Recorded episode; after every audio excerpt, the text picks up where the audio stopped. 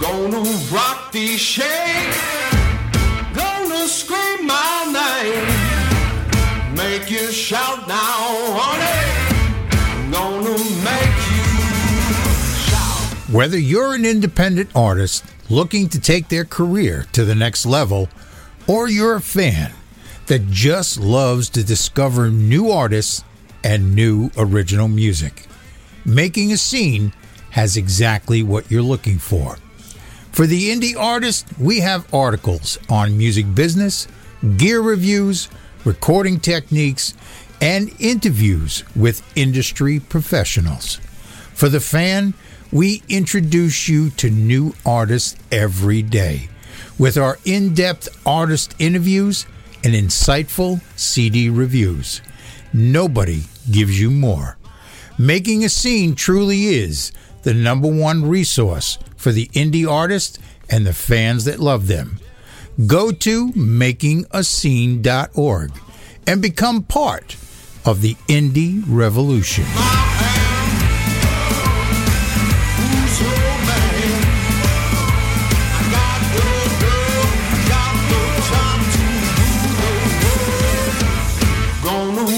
Who's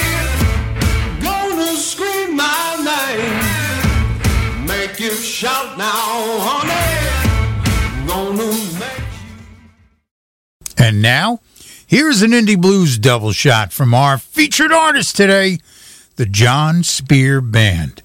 And stay tuned for that interview. It comes up right after these songs.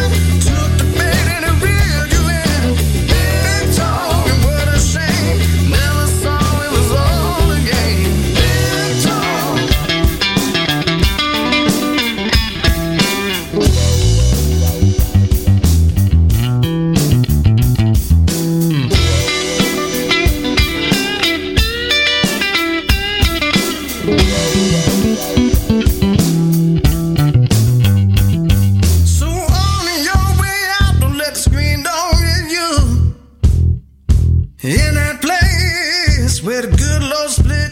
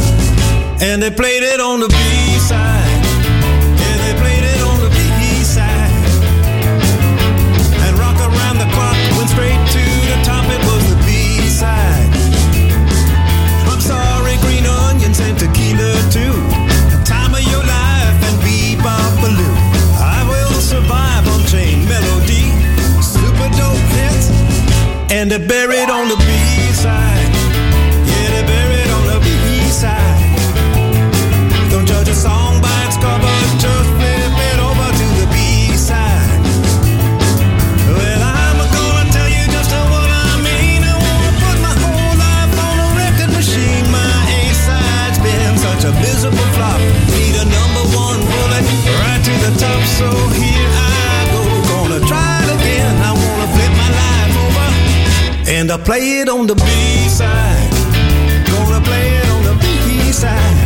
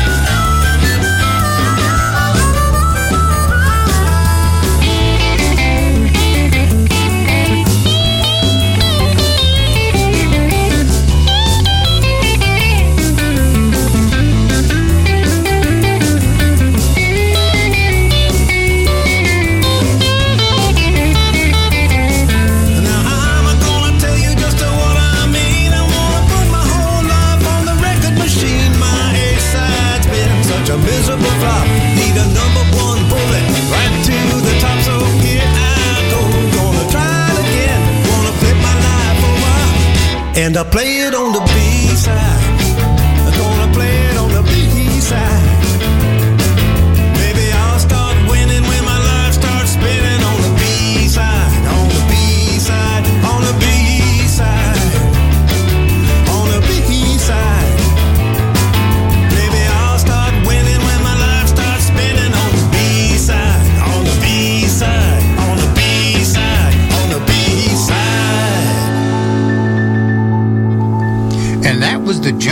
John Spear Band, and from their brand new release. And we've got Andy Burdesky and John Spear on the line right now. Hey guys, how you doing?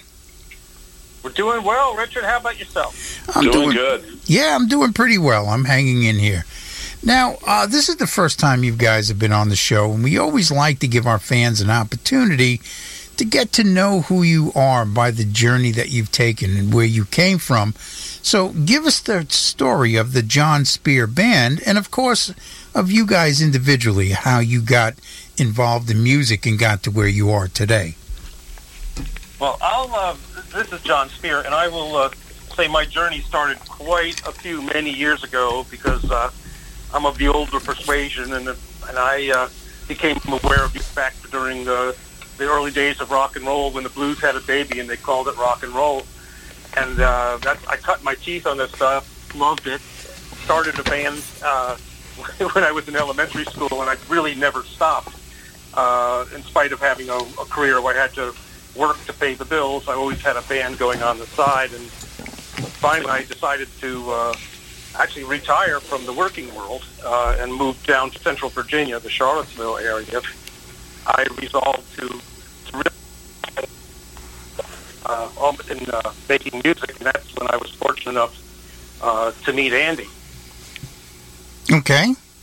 And, And uh, Andy uh, was very active in the local blues society, and maybe he wants to talk a little bit about that.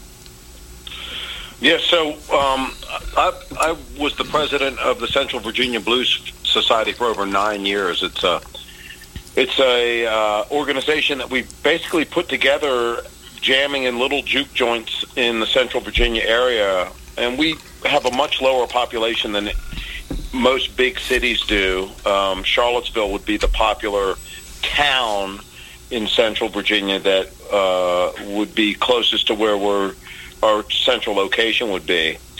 Uh, Charlottesville's where the University of Virginia is.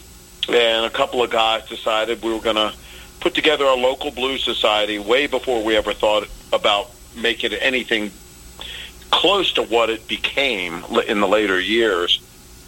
And uh, a friend of mine, we were having one of our local jams. We used to have monthly jams at the local uh, venues, and this was at one of the local theaters at the community center.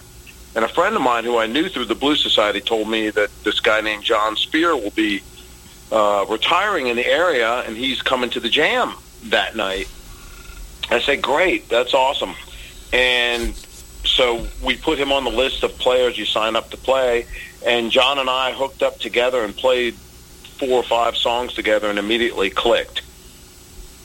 And before we know it, we were back and forth with phone calls and text, and we're basically putting a band together with local musicians that have all met through the Central Virginia Blues Society.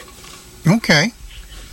You know, I, and uh, we didn't know what to call it. I, I I've got a pretty good handle on booking gigs in the area, and so we wanted to book a couple of gigs. One being a New Year's Eve gig, and we're we're saying, well, what do we call this? God, what do we call the band? We just said, let's just call it the John Spear Band. you know, we made John the guy that's, you know, Yeah, so I, I got to be the one who had to fill out all the tax forms. That's yeah, there you do. go. Make the new guy responsible for everything. There you go. that was it. exactly. Okay. Now you know I, I I've been involved with a lot of blues societies. Uh, you know the New the Long Island Blues Society, and of course, and the Atlanta Blues Society, and you know I've known a lot of bands that have grown up through the jam circuit. Um, you know, I know on Long Island, you know, it's it's a cutthroat world out there in the in the jam world. How is it uh, in in the, your you know uh, society? How is the jam circuit there?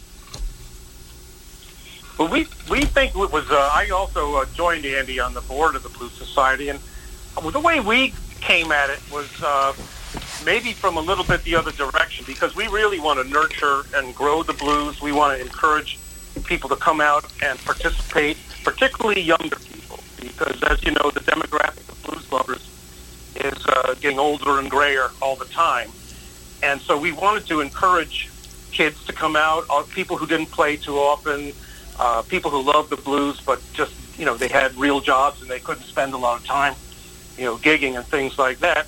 So our effort was always aimed at getting people up there on stage, putting them up there with good musicians who would kind of, you know, be on on either side of them and keep them afloat, and so they really enjoyed it and and uh, really encourage them, and and uh, that that worked very well for us. Plus, we had our own good supply of local, really great blues players, so when we didn't have some of the newer or younger ones playing, we had uh, other people up there. So it was. Uh, these things are a lot of fun, and they're very important to uh, to people. Okay. Well, let's talk about uh, the new release you guys are putting out. Um, when you were guy, when you were putting this together, what was your goal for this? What were you looking to achieve? Well, we this is our our you may know this is our fourth CD, Mhm. and uh, you know the first two uh, is uh, the, uh, uh, the, the I'm sorry the first three was um, oh, are you, can you people can you folks still hear me? Yeah. Oh yeah.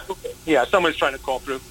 Um, so um, we, our, our wish has always been to kind of push the, the boundaries of the blues to kind of enhance it with some uh, a modern feeling, a more maybe a you know a, a feeling that would appeal to uh, a broader audience. You know, we, everybody loves old blues, but you know Bessie Smith is not going to be a uh,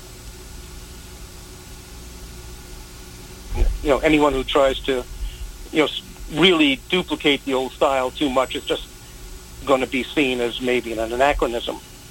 Well, you so know, we, we, it's it's interesting because um, one of the things I've always found in um, as far as the genre is concerned, you go back to these artists; they were innovators. They weren't imitators. You know, they weren't looking to to you know stand on. Uh, the same, you know, floor as the, as what came before them. They took it and, and made it their own. So, you know, by taking the blues and, and taking it to a new place, you're actually following the tradition of blues. You know, being innovators Yeah. and taking it to a new place. You know. well, I appreciate that. We so we try to take the best of the old and, and maybe embellish it a little bit with the new, and uh, and see how people react to it. But we we really like original music. Okay. Well, let's Well, let's. you know, it's kind of funny. Um, people, I've heard everything from, you know, oh, you guys are a blues band, but I want to be known for maybe a little bit more than that. I mean, if you listen to all of our albums, our studio albums, we did a live one where we did some covers, but our three studio albums, it's more than just straight blues or anything close to it. I mean, there's all different genres and styles of music in it um, that that most musicians will hear it, and people that listen to music a lot will. But um, yeah, I, and especially this last one we did. If you listen to the whole one, you'll know exactly what I'm talking about. There's some straight blues in it. There's some there's some dancing music. There's some Latin beat. There's even a little folky stuff going on in there somewhere. So it's uh, we're, we're, even some rock in there. As a matter of fact, I wrote a song on there that's a kind of a rockin' tune, and some people said it sounds like Deep Purple. So, um, which wasn't my intention when I wrote it, but it actually came out really well. Well, I mean, if you even look at like bands like Deep Purple, I mean, their influences were the blues. You know, um, They were, oh yeah. yeah. I mean, if you you know, I always say that if you ask any artist, and I don't care who it is, you know what their who their influences were, and you follow that trail back as far as you can go, you will always end up on the same porch in Mississippi. You know what I mean? Yeah. You know whether you're whether you're you know Deep Purple or Black Sabbath or Steely Dan or whatever, that line travels back to the blues.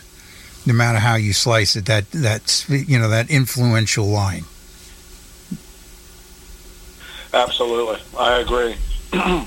So let's it's been fun. This the you know people talk about what did you guys do during COVID, where a lot of musicians and bands were shut down, venues were shut down, restaurants and Mhm. you know, music halls were shut down. Um, we learned about writing different kinds of music, and I actually this will be my singing debut on this album. There's two songs I'm singing on, lead singing on, and I really worked hard on doing that um, and writing some music with our producer, which was just I just thought it was the most creative part of my 40 some years of playing. Okay. Well, let's talk about that process of songwriting. You know, every writer has their way of tapping into that muse. When you guys sit down as collaborators or even, you know, writing on your own, what is your process that allows you to kind of get the gears going?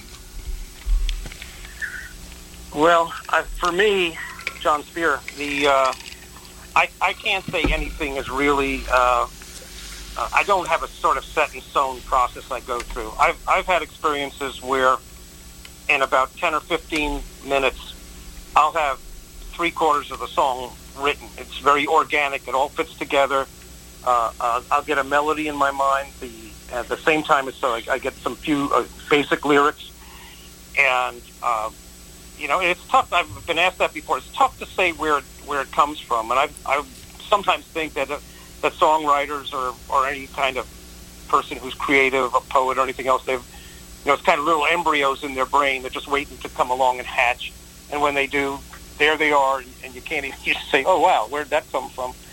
I've, I've had other other songs where I've, I'll get an idea, and uh, I will try it. I, I will try two or three different melodies on it, uh, and uh, like on this uh, the- on this CD, "Heartbeat Like a Samba," started out as a as a somewhat of a folky song, and uh, and I just and then one day, but I I just felt it sounded to me it was a nice song, but it was dated, and then one day we were noodling in rehearsal, and we started doing this kind of Latin rhythm, and uh, it just sounded great, and we were just jamming on it. And then I got home later, and I said, well, I wonder if, if uh, at that at that time the song was called "Come Let's Go Up to the Mountain." And I said, well, I wonder how, you know, I've been looking for something for that song. I wonder how they would fit together, and boom, if it didn't fit, and then um, I hadn't had the chorus yet. When I was listening to it, I said, well, you know, let's. Uh, I just came up with this heartbeat like a samba. Just I, I have these things where all of a sudden a phrase will come into my mind. I have no idea where they come from, but you know, there's all kinds of, of tricks that songwriters use. I, I try to sit down and create myself, but sometimes you know you, you change the tuning on your guitar, for example. That's what I do sometimes. So instead of so if you try to play the same old chords, uh, they don't work because if you finger if you change the tuning on your guitar and you play a chord, it just doesn't sound right.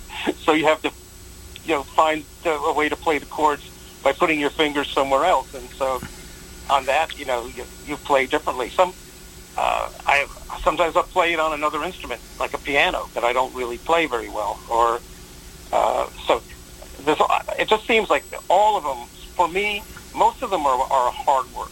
You just I've taken years to drag some of these songs, kicking and screaming out into the open, changing them two or three times.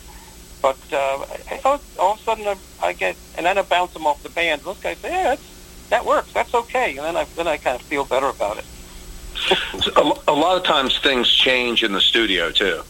I mean, you'll, we've had a couple of songs, um, especially on our last album, we had a couple of songs that we did some things by accident, and we listened to it again, and we're like, "Wow, man, that that sounds so much better than what we originally were going to do." And so we ended up a mistake ended up being something that made that song much better. Um, like la- uh, like Blues for a Soldier that we Blues did. for a Soldier, Uh, yeah, I uh, remember that. Blues for a Soldier. We, you know, we did. I mean, it was we just did a couple of things on there, kind of reverse of the way we were going to do them, and it ended up. It's one of my favorite songs, and we don't play it out that much. I I, I kind of wish we did, but it's just such a great song John wrote um, for the Hot Sauce album. It's just it's just really surreal if you listen to it and really with John's music, you have to, his lyrics are incredible, and I tell people you have to listen to the lyrics. A lot of people just get the beat of the music and they don't really figure out what the song is trying to tell you. Um, maybe trying to tell you a story, or or it may have two meanings to it, and and it's trying to say, hey, you got to figure out, you know, what is this song really about? Is it about this or is it about that? And um, I think that's the cool thing about about writing. Okay. Now, you know, you had mentioned that, you know, that um, the song evolves in the studio, but, you know, you always got to get to that point where you say, okay, it's time to put the pen down. It's time to bring this into production and, and give it to the band and, and allow them to put their fingerprints on it and that. What do you do to determine when a song is done? I uh, try to. I've gotten in the habit the last two, three, four years of, of making sketches, and I think I probably got this from our producer Andy Waldeck, um, and he'll do this also when he's working uh, with Andy Brodetsky, uh, and maybe putting together a song. So one, I, and I've started to put together enough of a home studio that I can, I can kind of create a, a song well enough so people get an idea of what it should sound like or what I would like it to sound sound like. So I, I'll take a song when I think it's ready, and I will. I'll just try to take it down to my studio in the basement, and I'll I'll try to create a something. Of course, it's rough. It's like a, a bad demo, but you can get the idea uh, from it of, of what I'm hoping to accomplish, and I and I send it out, and then the, the guys um, tell me, uh, John, you better go back to the studio and try this some more, or they say, yeah, we we, we like it, so let's yeah, let's try it, and uh, so uh, that's kind of I, I start bouncing it off people. I I don't know when I've written a good song or not, uh, and and uh, it just uh, because I've never no one except me has ever heard it, and of course I'm going to love everything I write. Every songwriter does, uh, but that doesn't mean other other people in the world will like it. So I need to bounce it off people. You know, starting with my wife, and then uh, I'll go on. If I can find my son and his wife around, I'll play it for them, and then the band, and then uh, as long as they don't start throwing things at me, I go, well, let's Yeah, it, it's it's possible. Yeah, okay. now let's talk a little bit about going into the studio. Um, you know, having a good song gives you something to say, but going in the studio is where you create the voice, where you create the sound that not only not only identifies the song, but also identifies you as an artist, and that is an art form in itself. What do you guys do uh, in that environment that helps you capture your sound? Andy, you want to run with that one? Well, you know, me being a me being a bass player, it's, it's definitely. I mean, the first thing it, it's it's the sound is definitely going to be the the getting the rhythm down. We always try to get the drums down first. You know what the beat's going to be, um, and you know it's funny. There's a couple. You hear different things about some of the guys in the band, uh, their styles.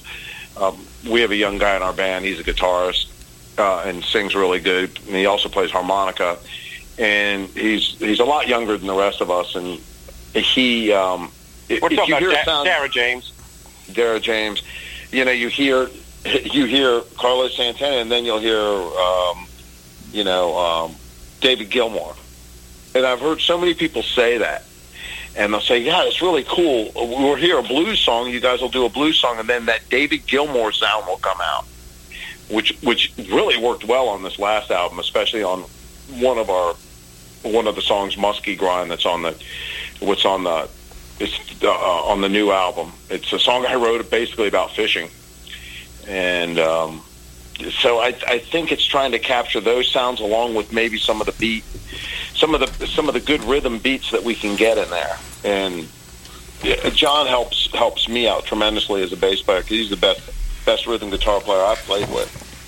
And so that that's an underrated thing when you have a, a really good rhythm player that is unselfish. I think that's more important than having a guy that can really, you know, the, hit a million notes. And that to me isn't what makes the sound in a band. Okay. when we when we put a song together too in the studio, we I, we try to um, remember our dynamics, and uh, it's it's I think it's second nature to a lot of musicians, but it's but not not always because you know a lot of people just want to smack you in the face right from the very first note, and then they just go on like that till the end of the song, and uh, you know we like to build some some variety into the song, you know some change instruments, have soft volume here and there, and then you bring it up as the mood of the song may change.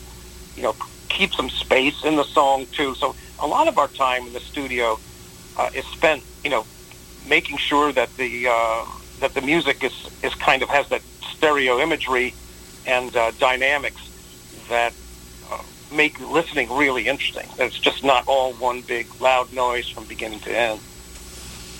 Okay. Now, um, um, tell me a little bit about the lineup on this. Who's who's playing on this between you know besides you guys? Well, we we have the uh, yeah we we have um, Skip Haga is a uh, local guy here in the Charlottesville area. He he plays with the Chickenhead Blues Band. He's been playing around here forever, and this this guy is like he's just got amazing keyboard skills. And uh, Andy Berdetsky's idea was to, to get him and put him on the uh, on the album. And when we heard it, well, go ahead, Andy. You go you go ahead and tell the story. Well, I wanted to definitely have at least because when we did the sketch for my song "Can't Have Nothing," which was the first uh, song on this album that I wrote, um, I would. I, I said I got to have some sort of a, a, a Hammond organ sound because it was just going to make make that song. Uh, we did the sketch with it, and um, so I started talking to my producer. I said, you know, Skip Hag is the best around here. He's been around. He's been playing locally in the area. I swear to God, since 1968.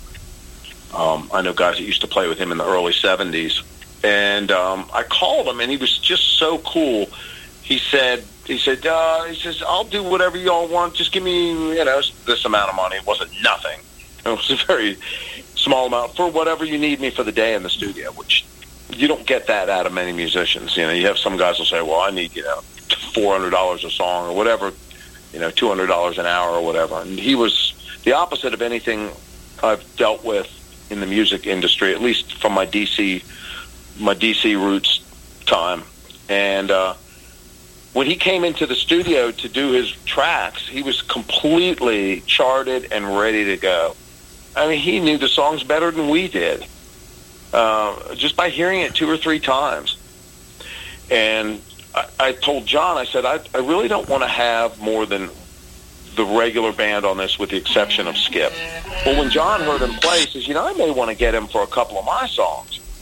I've got a couple that could really use, you know, some keyboards on it, especially um, our title cut, which is called the B side of my life, which is what the you know the album the title cut is. Right. And man, he just kills it on it. And so his boogie woogie piano, his Hammond organ, his his keyboard, all kinds of keyboard skills, um, really, really, I think enhance the album quite a bit. Nice. Okay. Now, Yeah, um, but he's the only one. go ahead. No, I was just to say he is the only uh, uh, guest musician on the album. Otherwise, it's just the uh, band members, the four band members. Okay. Now, um, you guys, of course, once you get it recorded, you have to create the buzz. You got to get it to radio, uh, and you're working with uh, Betsy Brown from Blind Raccoon. Tell me a little bit about how that relationship began. Oh, it's a great story. Uh, we were very, uh, uh, very, fortunate to, to meet Betsy, and it was very uh, serendipitous because we were down in Memphis, and we had uh, won a local blues competition, and we were down there to compete in the uh, in the IBC, the International Blues Challenge in Memphis, under the auspices of the Blues Foundation.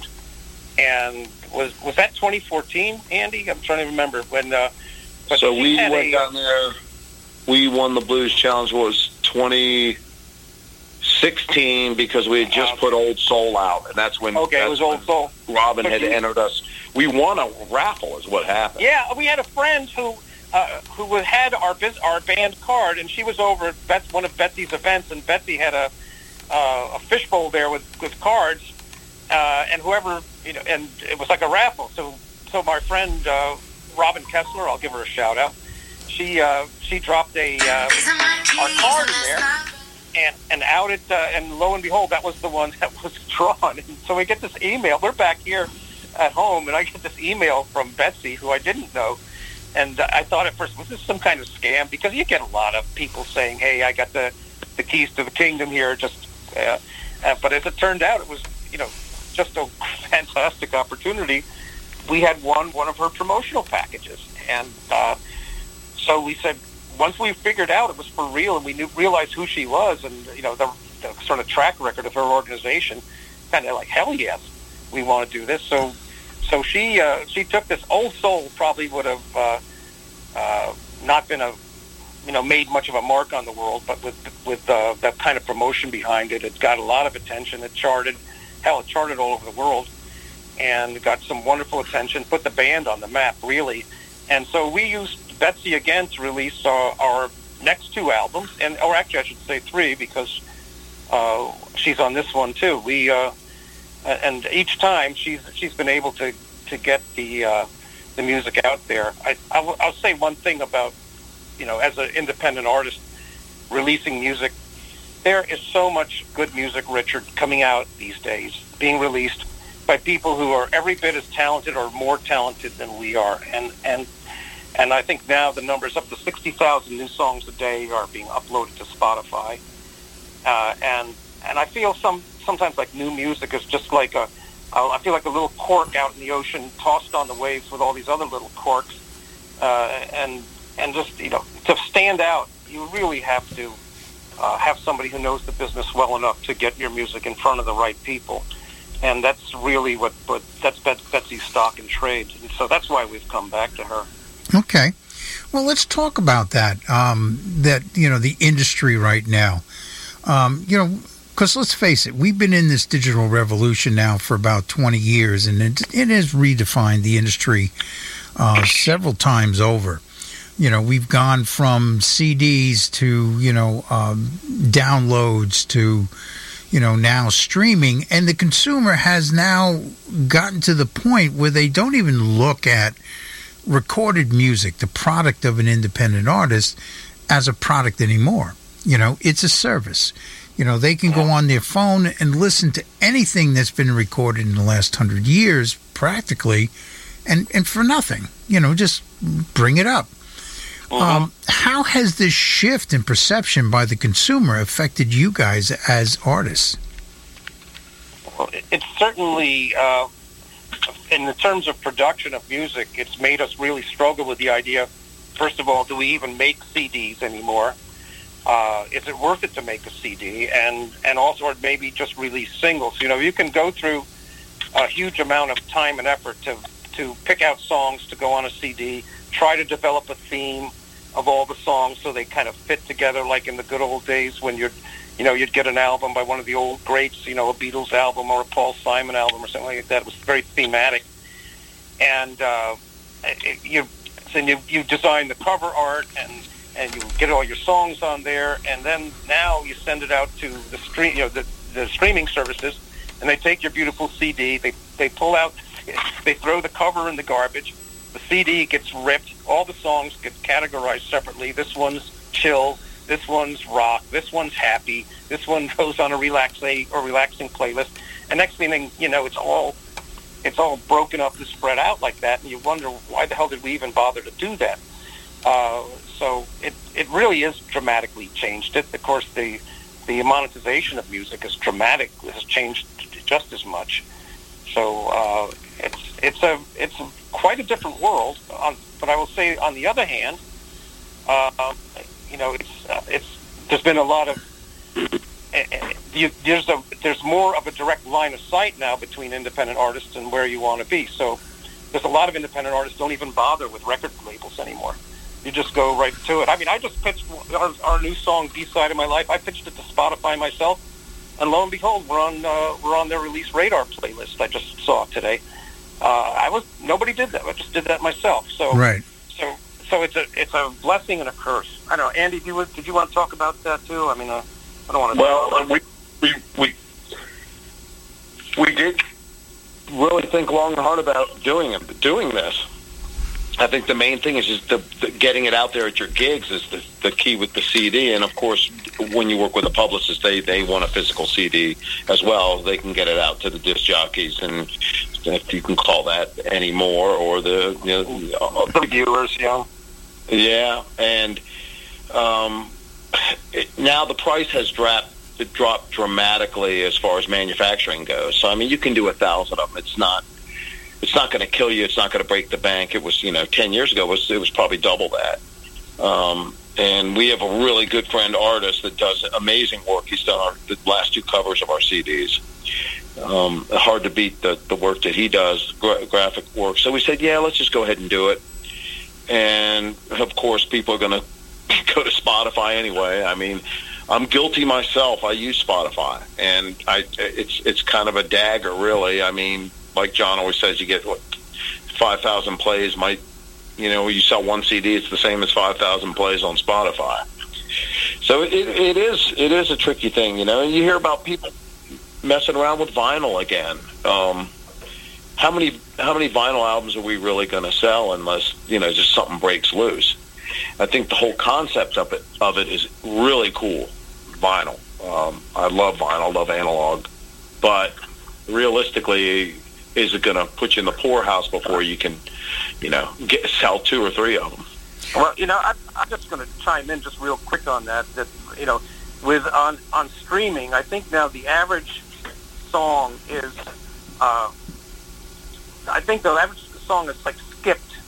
You know, after like the first six seconds, maybe 20, 30 percent of the songs are skipped, uh, and then another, you know, 20 seconds go by, and people have skipped. Uh, the, those who haven't skipped will do it, and so there's a, and so it's really changed the way you make a music. You write a song. You, uh, you know, you, you know, you almost a lot of songs now they start with a chorus. Like "Don't Bore Us," get to the chorus. Long introductions are gone. No one does them anymore because they're just afraid someone's going to hear that and just boom, skip it. Uh, and so it's it's a it's a very strange, uh, rapidly changing dynamic. Song songs are getting shorter. They are they are drifting down to where the average song is going to be less than three minutes now. So all of that has an impact. Oh yeah, and you know, I, I and I agree with you on that. Um, I don't really have a, um, you know, I don't understand the mindset behind the single. The single doesn't make any sense. There's no economic um, recovery from putting out a single. Um, there's no goal to it, no, other than putting it out. Um, and it's actually to me detrimental if you, if someone hears a song or a single and they go to your Spotify if there's not a body of work there for them to choose from then they're going to pass you by you're just another flash in the pan you know what I mean you have to put out that body of work they you know the fans even though they're not paying for it even though they're not there's no economic return for it you still have to put out a body of work that they can choose from for their playlist because people are not listening to music like we grew up listening to music. I Yeah. mean, I'm I'm older. I'm an old guy. You know, I remember when vinyl was you know, vinyl. You know, where we used to finance our speakers, and it, you know, it was about the system. You know, and we listened to music and, and concept albums, and you would, you know, you know, play it backwards, and you know, Paul is dead. You know, all that jazz. you know, um, you know, it, it was an experience to listen to vinyl, and people now they're listening to songs more like a soundtrack to their life or their activity or their mood or whatever the case may be. So that's why a lot of these songs get categorized in chill and all this because it gives them the opportunity because this is really a good thing. It gives them the opportunity to be in in multitude of playlists, which is what you want in order to create awareness of your band, the branding. Um, and I think what's happening with streaming is that when the pandemic hit, a lot of artists had to go on to social media. They started doing live streaming from their living rooms, their bedrooms, or, you know, wherever it is that they were, you know, live streaming from. And the fans started to get this intimate view of the artist that they like. They started to to connect with them on social media. Uh, Taylor Swift is very well known for being very proactive with her fan base on on uh, uh, on Instagram and on Twitter and all of that. Um, you have uh, Tim McGraw, which is who's very proactive on TikTok, where he finds art, you know, uh, independent artists that are covering his songs and comments on them. You know what I mean? And I think now the music is part of the real product. The real product now is your brand. That's really what you're creating is a brand that you can now sell things that have been branded. You know, Yeah. your merch, your t-shirts, your hats, things like that. Uh, even the artwork from your albums become now part of your branding and part of your your merch. You know what I mean? Yes, and uh, and I, people do uh, things like they'll they'll write out their lyrics uh, in longhand, and they can sell those on their website because it's people like that connection of, of one of their favorite songs and having it written in the author's own hand, uh, and uh, or photographs and, and uh, like you say, the social media. They love the uh, sort of uh, uh, pictures of the band at leisure or just out doing things that that are not, you know, typical on stage. Uh, you know, Right. or They or they want to know, yeah, they want to know that personal connection. They don't want to be beat over the head with buy my music, here's my music, listen to my music. They want to say, you know, hey, you know, I I you know I raise chickens, you know, or you know, uh, I like to take hikes in the in the mountains, and here's what I see, you know, take pictures, and they they want to get to know the artist. You know, I don't know if you're familiar with Mindi Abair.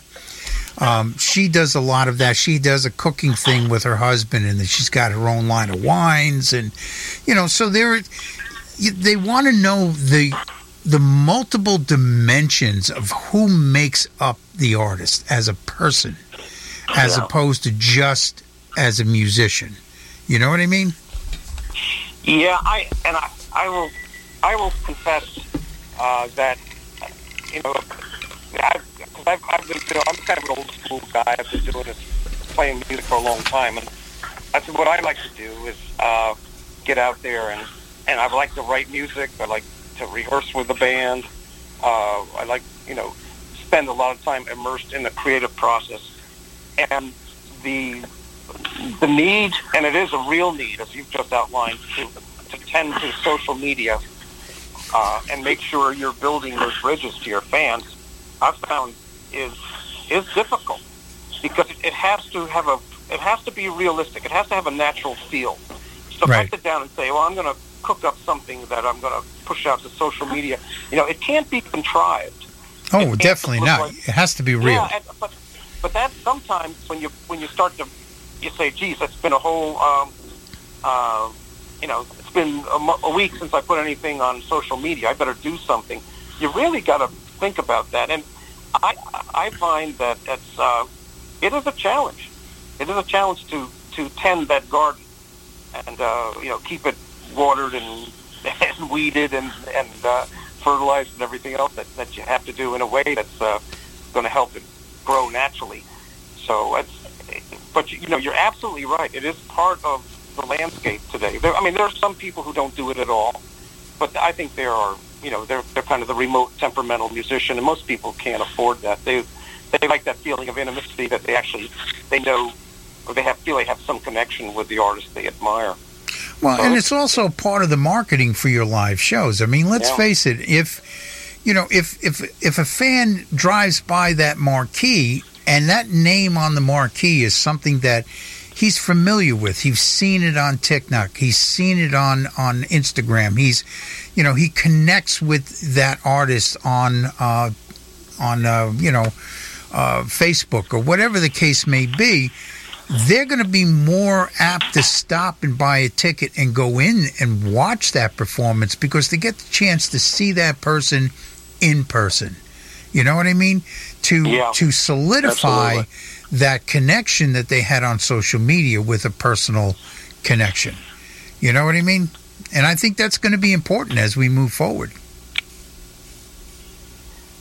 I think it already is, and it, has been. Uh, there's some amazing success stories out there of, of artists who have built uh, really a following from nothing just by being creative with social media and, and doing interesting and unusual things that get develop their fan base. They look, follow it, and just look at it and say, "Wow, I want, I want to get to know this person better. They're really unusual. They're really different." And uh, it it is not easy. I will tell you. No, definitely not. Well, you know, I, I really appreciate you guys coming on the show and talking with us. And uh, we're going to give everyone out there an Indie Blues double shot from your new release. Uh, you guys out there, just turn it up loud, open the windows, screw the neighbors. We're going to have some fun.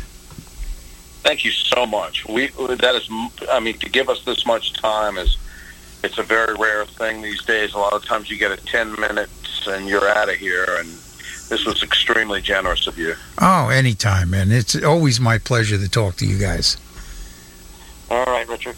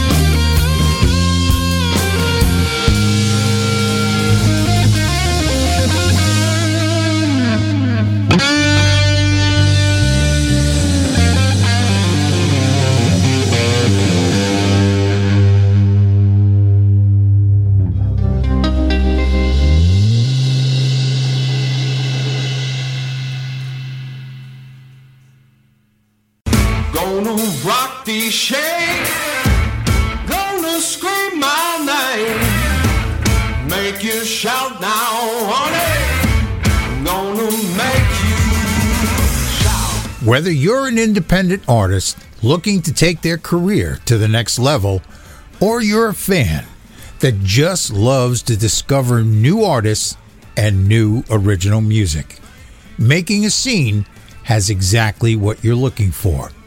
For the indie artist, we have articles on music business, gear reviews, recording techniques, and interviews with industry professionals.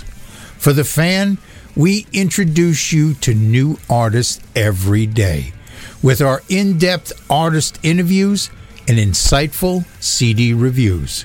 Nobody gives you more. Making a Scene truly is the number one resource for the indie artist and the fans that love them. Go to makingascene.org and become part of the indie revolution.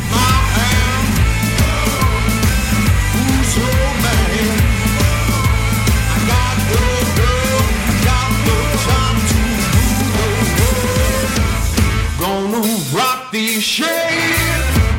Gonna scream my name. Make you shout now, honey.